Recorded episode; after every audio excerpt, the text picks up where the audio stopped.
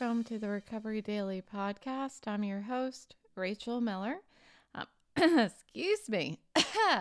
I'm a stroke survivor and grateful recovering alcoholic. Today I'm going to talk about building bridges in stroke recovery, if my voice will allow me to do so. One of the things that I talk about in this podcast is doing the next right thing. And I learned this in my sobriety program.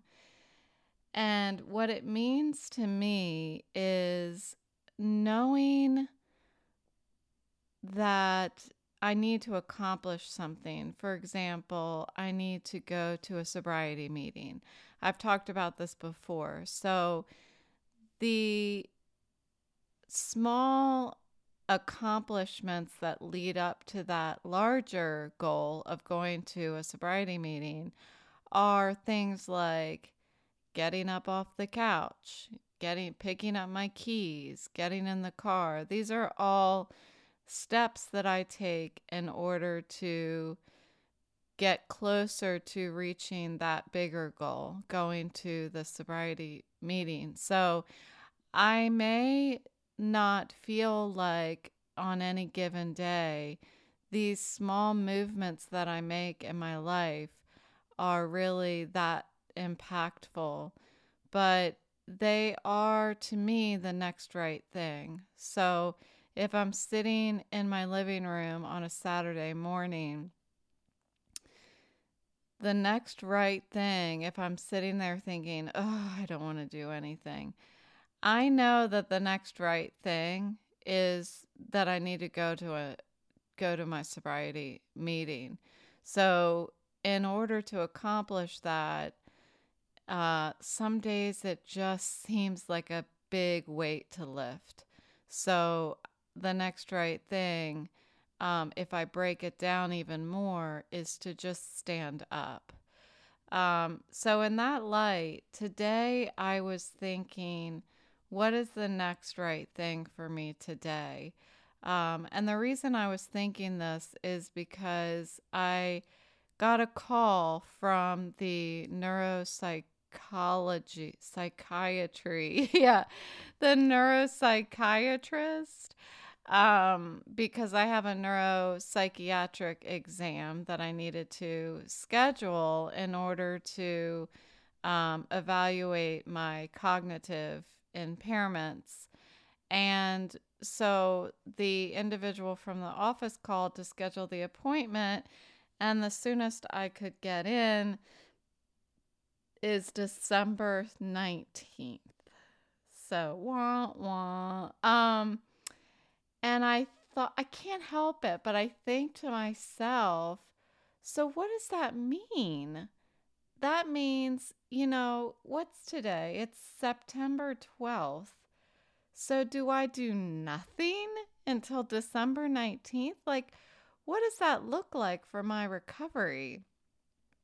And being in this mindset of wanting to continue to, I guess the best way to word it is having the willingness to recover, I need to find what the next right thing for me to do is.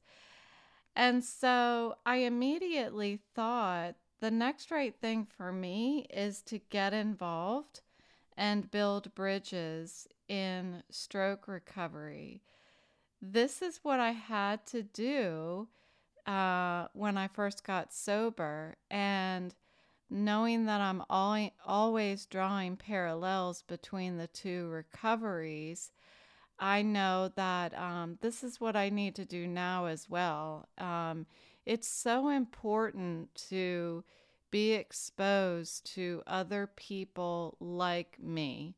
I've learned also from other folks suffering from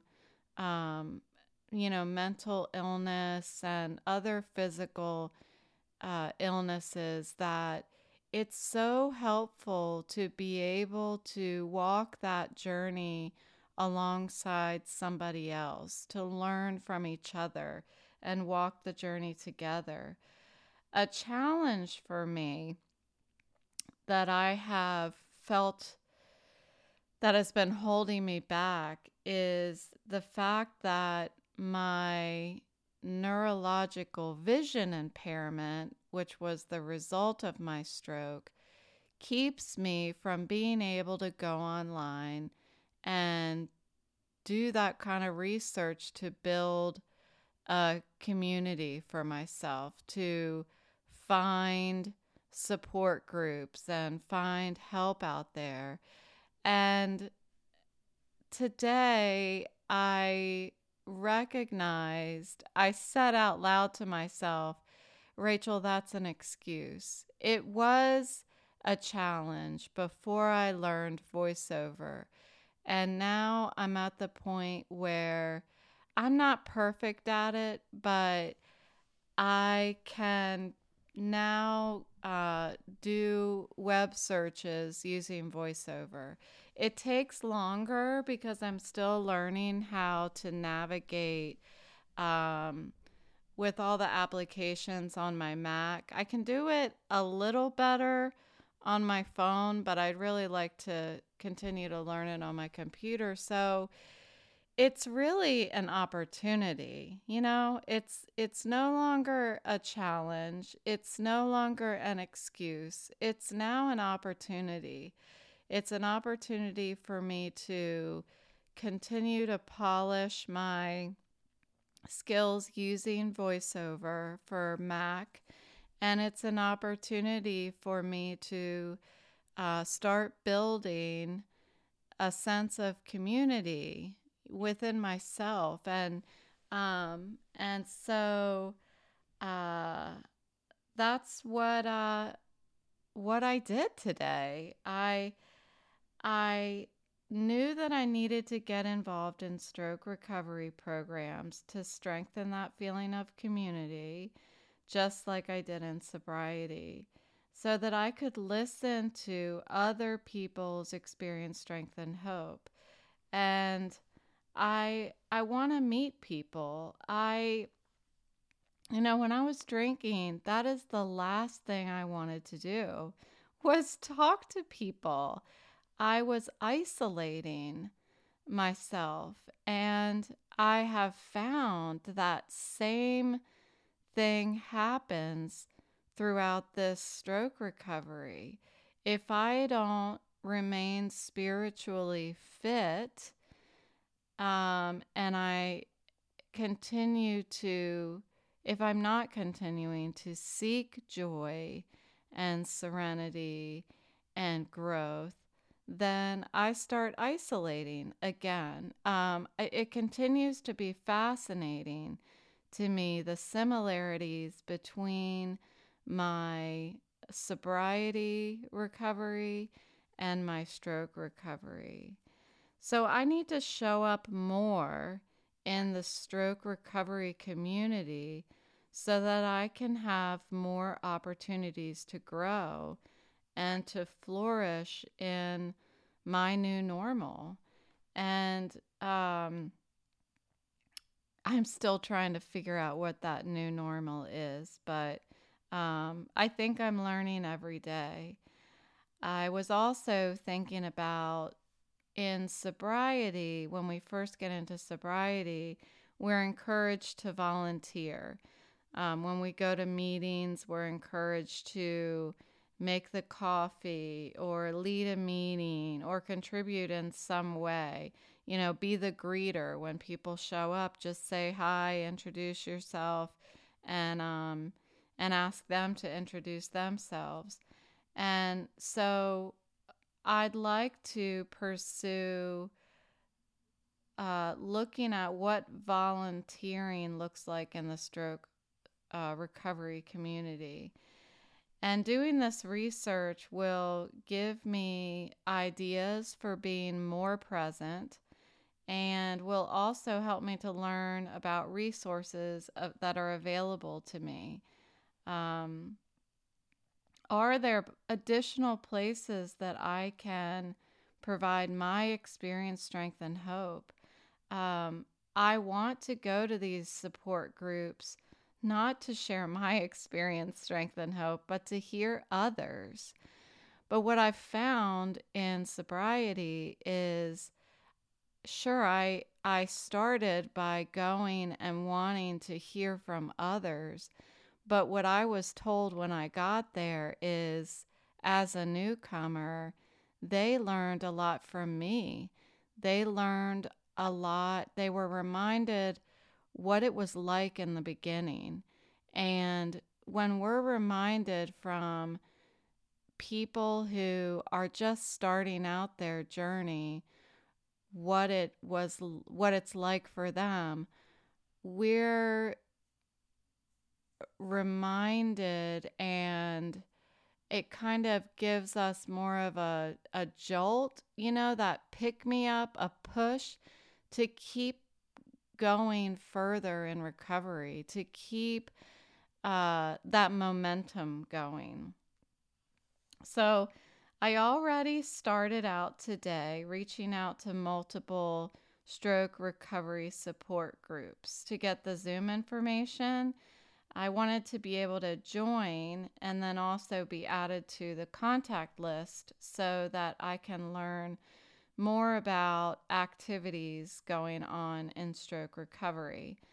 At the current time, I think it would be not beneficial for me to try to venture out in person to these, just because of my vision challenges and the impacts that it has on my head and my energy level. But as I learn VoiceOver, I can actually join meetings and online events and such without looking. So I'm going to continue to keep learning that. I think that's really been an open door for me. And it's when I have these kinds of moments of clarity where, like this morning, I'm like, what is the next right thing? It's because I'm unsettled. Something has agitated me. Something is stressing me out. I had a friend this morning that called me, and we were just talking. This is my friend that calls me every day. And we were talking. I just was like, I don't know what to do. There's some days that I'm like, okay, I'm getting this. I'm starting to learn how to live in recovery.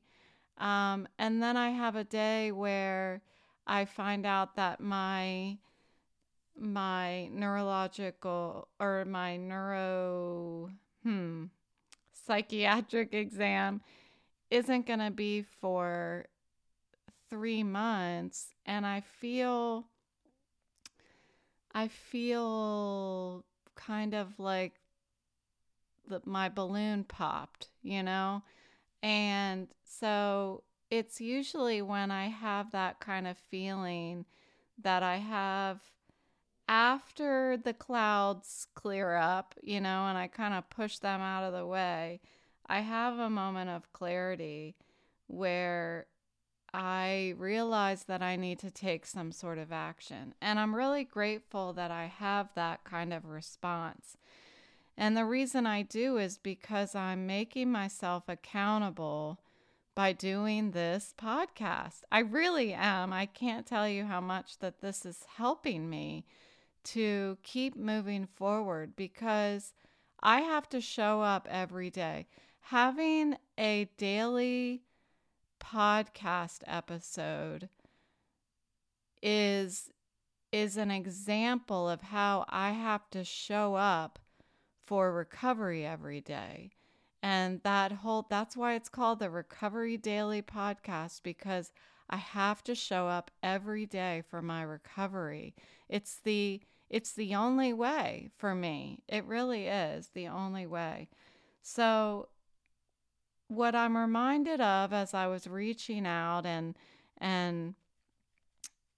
learning more about stroke support groups in the area and out of my area, I remembered that reaching out is just the first step.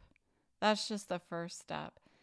Next is when you show up to these support groups and these meetings and these events, all of these opportunities to be a part of a community or fellowship in recovery, whether it's stroke or sobriety, what I've learned is if I show up early and stay late, stay a few minutes late and continue talking to the people that happen to stay, after the quote unquote bell rings, and see what else other people have to say. That's where the relationships are built. That's where I start getting to know about members' lives, like the people that are a part of the group, how they navigate the things that to them don't seem worth sharing about in a meeting, but are sometimes where the most valuable lessons are for me on how to live in recovery. In the program of recovery, we believe that we need to change our attitude and actions to stay sober. We need to act our way into better thinking rather than trying to think our way into better acting. And some believe that this starts with discipline. An example that I hear all the time in sobriety is making your bed in the morning. If you get in the habit of making your bed in the morning, you are starting the day out cleaning. You're putting things right. It doesn't matter that you're going to get back in your bed 12 hours later. What matters is right now, I'm straightening things up. I'm starting my day in a positive way, and creating that kind of discipline and habit is really healthy for our spiritual, emotional, mental state. Another example that I have started doing, it's been several years now that I started doing this, but I get on my knees every night before I go to bed, right beside my bed, and I express my gratitude for my sobriety. And over the years, I have continued to add to that. So I express my gratitude for my sobriety and my gratitude for not having the desire to smoke. So I added smoking to my program. And then recently, over the past 2 months, since I've started on disability and starting to really put my recovery, my stroke recovery first, I have added to my gratitude before I go to bed the willingness to recover. So I do finish that. So I express my gratitude for sobriety, my gratitude for not having the desire to smoke, my willingness to recover, and then at the very end, I say, "Thy will be done, not mine." And the reason for that is because I know I cannot control much of what's happening. The only thing I can control is my willingness to recover, my willingness to show up every day, and my willingness to participate in activities that are going to encourage my healing, whether that's rest, which I learned a lot about today, and I'll talk a little bit more about that. But some other things that I do as a as a discipline and habit is I read a tiny little bit of literature before I go to bed. So here there are several things that I do before I go to bed. This is a peek into the mysterious world of Rachel's bedtime ritual. So the first thing I do after I brush my teeth and wash my face and take all my medications, I do push-ups. I do 10 push-ups before I go to bed. There, I spilled it. And I don't do them every day. I do them every other day. 10 push-ups. And these are 10 push-ups, nose to ground push-ups, 10 of them. And then after I do that, I stretch. So I have some yoga poses. I was big into yoga for a while. I'm trying to get back into it, but the excitement seems to have dissipated. So I'm trying to build that back up. But anyway, well, I do have some stretches that I love from yoga. So after I do my push-ups, I do some stretches that stretch out my back and my hips.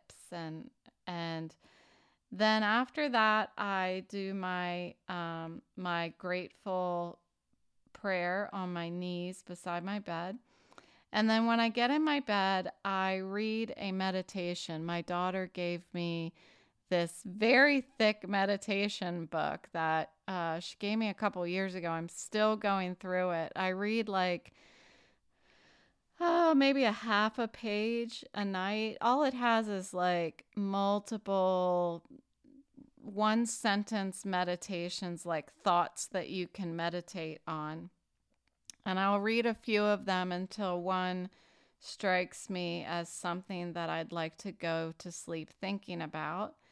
And then I have another little paragraph that I read, which is about step 10 in my sobriety program. And that little paragraph reminds me to take a short look back at my day and see, did I treat everybody with kindness?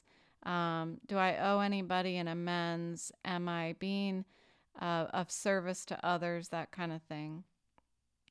And then after that, I have this little bottle of lavender oil, and I put a little bit of that on my temples. And so I have this nice little lavender scent. And then as I fall asleep, I listen to the Calm app and listen to a sleep story. And I think I fall asleep probably 5 or 10 minutes into the sleep story, but that's it. So it's kind of a big schedule, I think, a big list of stuff I do before bed. But this disciplined schedule that I keep before I go to bed, I have found, puts me just so delicately to bed. It's almost like I'm treating myself the way I would want my mother to treat me, to put me to bed as a child. I just go through these short, very pleasant and soothing activities. And by the time I lay my head on my pillow, I feel like I'm really in a nice, restful state. So I'm constantly growing new habits as well in my stroke recovery. And some of these habits have been working through my vision therapy, which I still do on my own, although I'm not going to the vision therapist anymore because the neurologist and I talked more about pain management and getting a handle on that first. I wasn't really seeing a lot of progress or I don't even know what the right word is to use. I just wasn't seeing much happening with the vision therapy avenue. So I've stopped doing that, at least for now, and I'm taking more of the medical route as I try to eliminate the head pain, and then do some of these things like the ambulatory EEG, which I did this past weekend, and I'm still waiting for the results for that, and then my upcoming neuropsychiatric test, which as I said is not for a while. Other than that, I feel like the thing that I do the most for my stroke recovery is rest. And we talked a lot about that in my stroke survivor support group I went to today. So really exciting. After I pursued some of these support groups that I found online this morning, I reached out to them via email, and I got an answer back from one of them so far, and they just happened to be meeting today, and they're on the West Coast, which was great because I was napping when I thought it was at 3:00, and I was napping. I woke up at 3:30 and I thought, oh, bummer, I missed it. And then when I checked my email, it said that it's West Coast time, of course. It's West Coast. So I was able to go at 6:00 today. And so I wanted to share a little bit about what I heard in the support group, because it was just really great. I really enjoyed it. There were, I think at some point there were about 30 people in there, which was really encouraging. Some of the things that I learned from listening to, there was I think a neuropsychiatrist was the person leading the meeting, if I'm not mistaken. And then some of the other folks in the meeting, what I learned was to focus on being patient. And it sounds like a lot of us in recovery get frustrated with how long recovery takes. It's not something that just, happens after 3 months. Like I thought when I first had my stroke, went on short-term disability for 3 months, and then fighting in denial and fighting going on long-term disability, I just went back to work. And what did I do? I don't know if I re-injured myself or just exacerbated the problem or what happened, but after 2 years of just working anyway, I was in bad shape a couple months ago when I had to walk away from work again and go on short-term disability, which is now extending over into long-term disability. I was at the point where I just couldn't look at anything. I had extreme pain in my head, sharp pains, any kind of pain, every kind of pain you could have in your head, sharp, dull, thumping. I had all of it, all at once. It was terrible. I couldn't look at anybody in the face. It hurt my head. It was awful. And I did that to myself because I wasn't willing to be patient and let my body heal. Honestly, I didn't know what the injury was. I didn't know to what extent my impairment was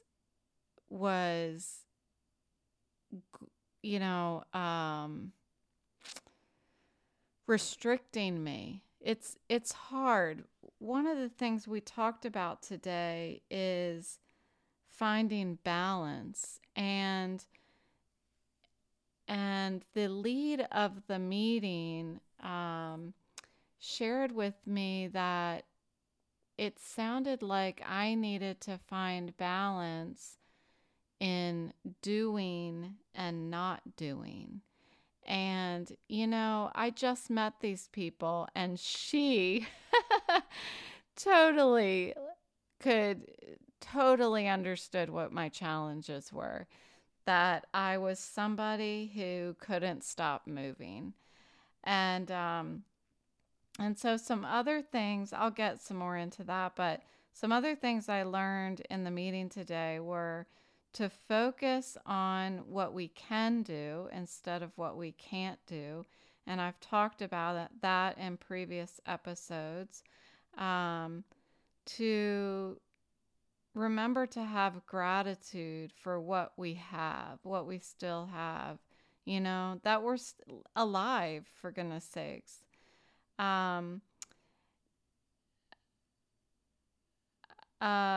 Also, folks talked about how as we recover, the changes that we're undergoing are not necessarily noticeable.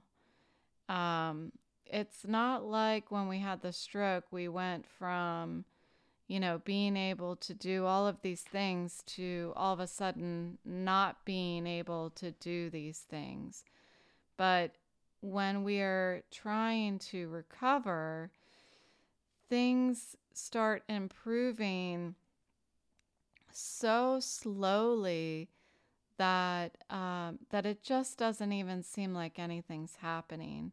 And I know I've talked about that many times in my episodes, but what I know also, and they talked about this in the meeting, is that I don't have to be alone. I don't have to do this recovery alone. And I've known that, and that's why I started this podcast, because I know that I don't have to do this alone. I didn't have to get sober alone, and I don't have to face this stroke recovery alone. Because I'm just another human being, and I know that there's other people like me. And the more that I can show up to make myself available to opportunities to learn from other people, then that's what I'm going to do. And for me, it started with this podcast. It started with using the one thing that I knew I could still do, and that was use my voice. And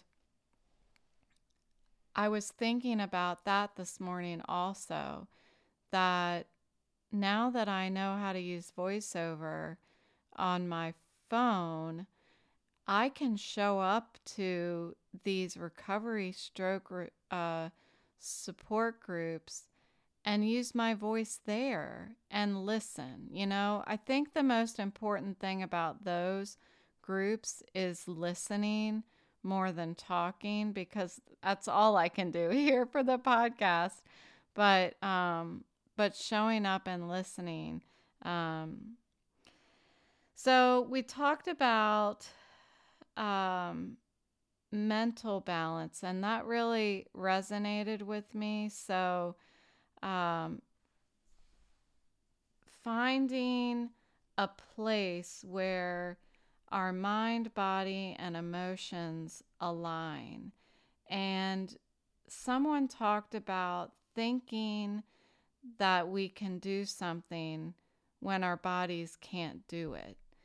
And although a lot of the folks that were sharing were talking about physical mobility restrictions, mine is not physical mobility. It's all in my head. It's my vision and kind of almost balance. I mean, we're talking about balance today, but I get dizzy and nauseous and all of these things as well.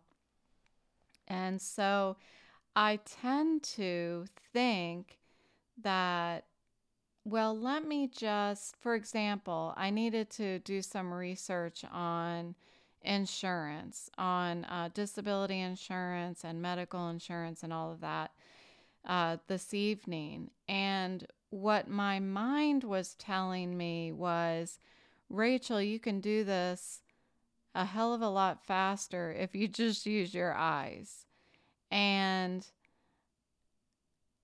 But yet my recovery mindset is telling me, even though you can, doesn't mean that you should, because all that's going to do is make you feel bad.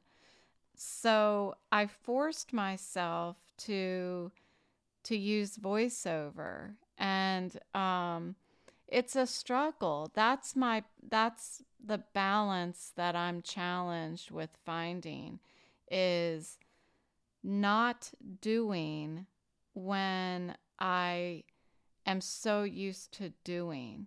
And the professional in the meeting today said that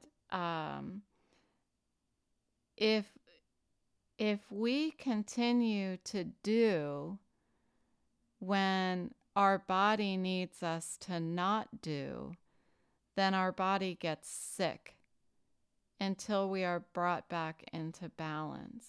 And I can so relate to that completely. Our society focuses on doing and not on being, is what she said. And I just spoke about this just a few episodes ago, so it was interesting that she said this, and that is that resting is doing something. So she just reiterated that as well. And so we talked about how we deal with difficulty, how folks encourage their body parts. You know, in their recovery, they're dealing with, like I said, mobility.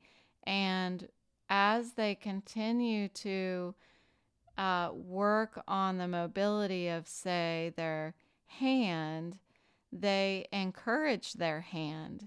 And I thought that was really relatable for me, because what I've been doing is, when I meditate, I focus on my brain.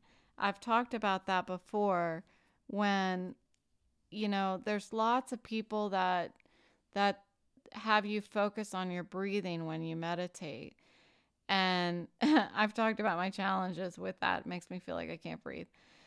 What I like to do is focus on, I'm imagining the neurons in my head building bridges. That's what I'm imagining. And in my meditation series that I did, I think the very first one was about building bridges. And in that one, it was building bridges between your neurons. So I try to imagine my brain healing those connections when I do my meditations. But these folks were talking about actually talking to your brain, saying, "Good job, brain," and saying it like you would say it to your child, to provide love and appreciation to them. So it sounds like lots of people, and this is why I went, to hear that other people are experiencing the same things as I am, having challenges slowing down and letting my body catch up with, actually, it's the other way around, letting my brain catch up with my body. My note says from my meeting was letting my body catch up with my brain, but I think it's the other way around for me, right? Because my brain, what I'm doing in my body, for example, when I'm baking and my brain checks out and then checks back in and I'm doing something that doesn't make any sense, like putting the butter in the cabinet, it's like my brain is catching up with my body. So that's kind of an interesting realization at this very moment. So I was also reminded to make time to talk to friends and to not let my stroke and my alcoholism be my whole story, but be just a part of the story, and just have these recoveries be, they're just chapters in my life. And it's easier for me to heal my whole body rather than focus on the parts of it. And one thing that I also heard that I thought was funny to me, because I've been telling people this for a few years now, whenever you can say the word but, try to replace it with the word and it will completely change your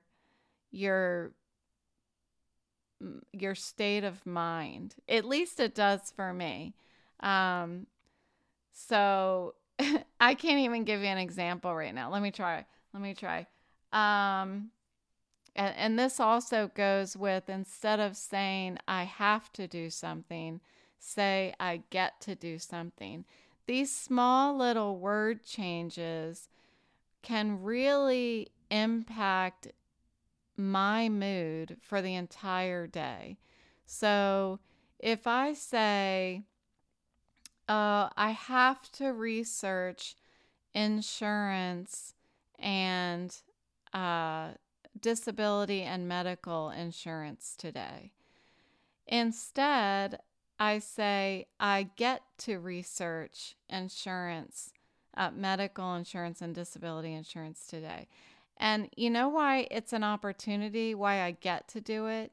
Because I'm still around, because I'm still able to function in such a way that I can actually still do my own research. So if I don't change that word to get to, then I'm not acknowledging that I still have things to be grateful for.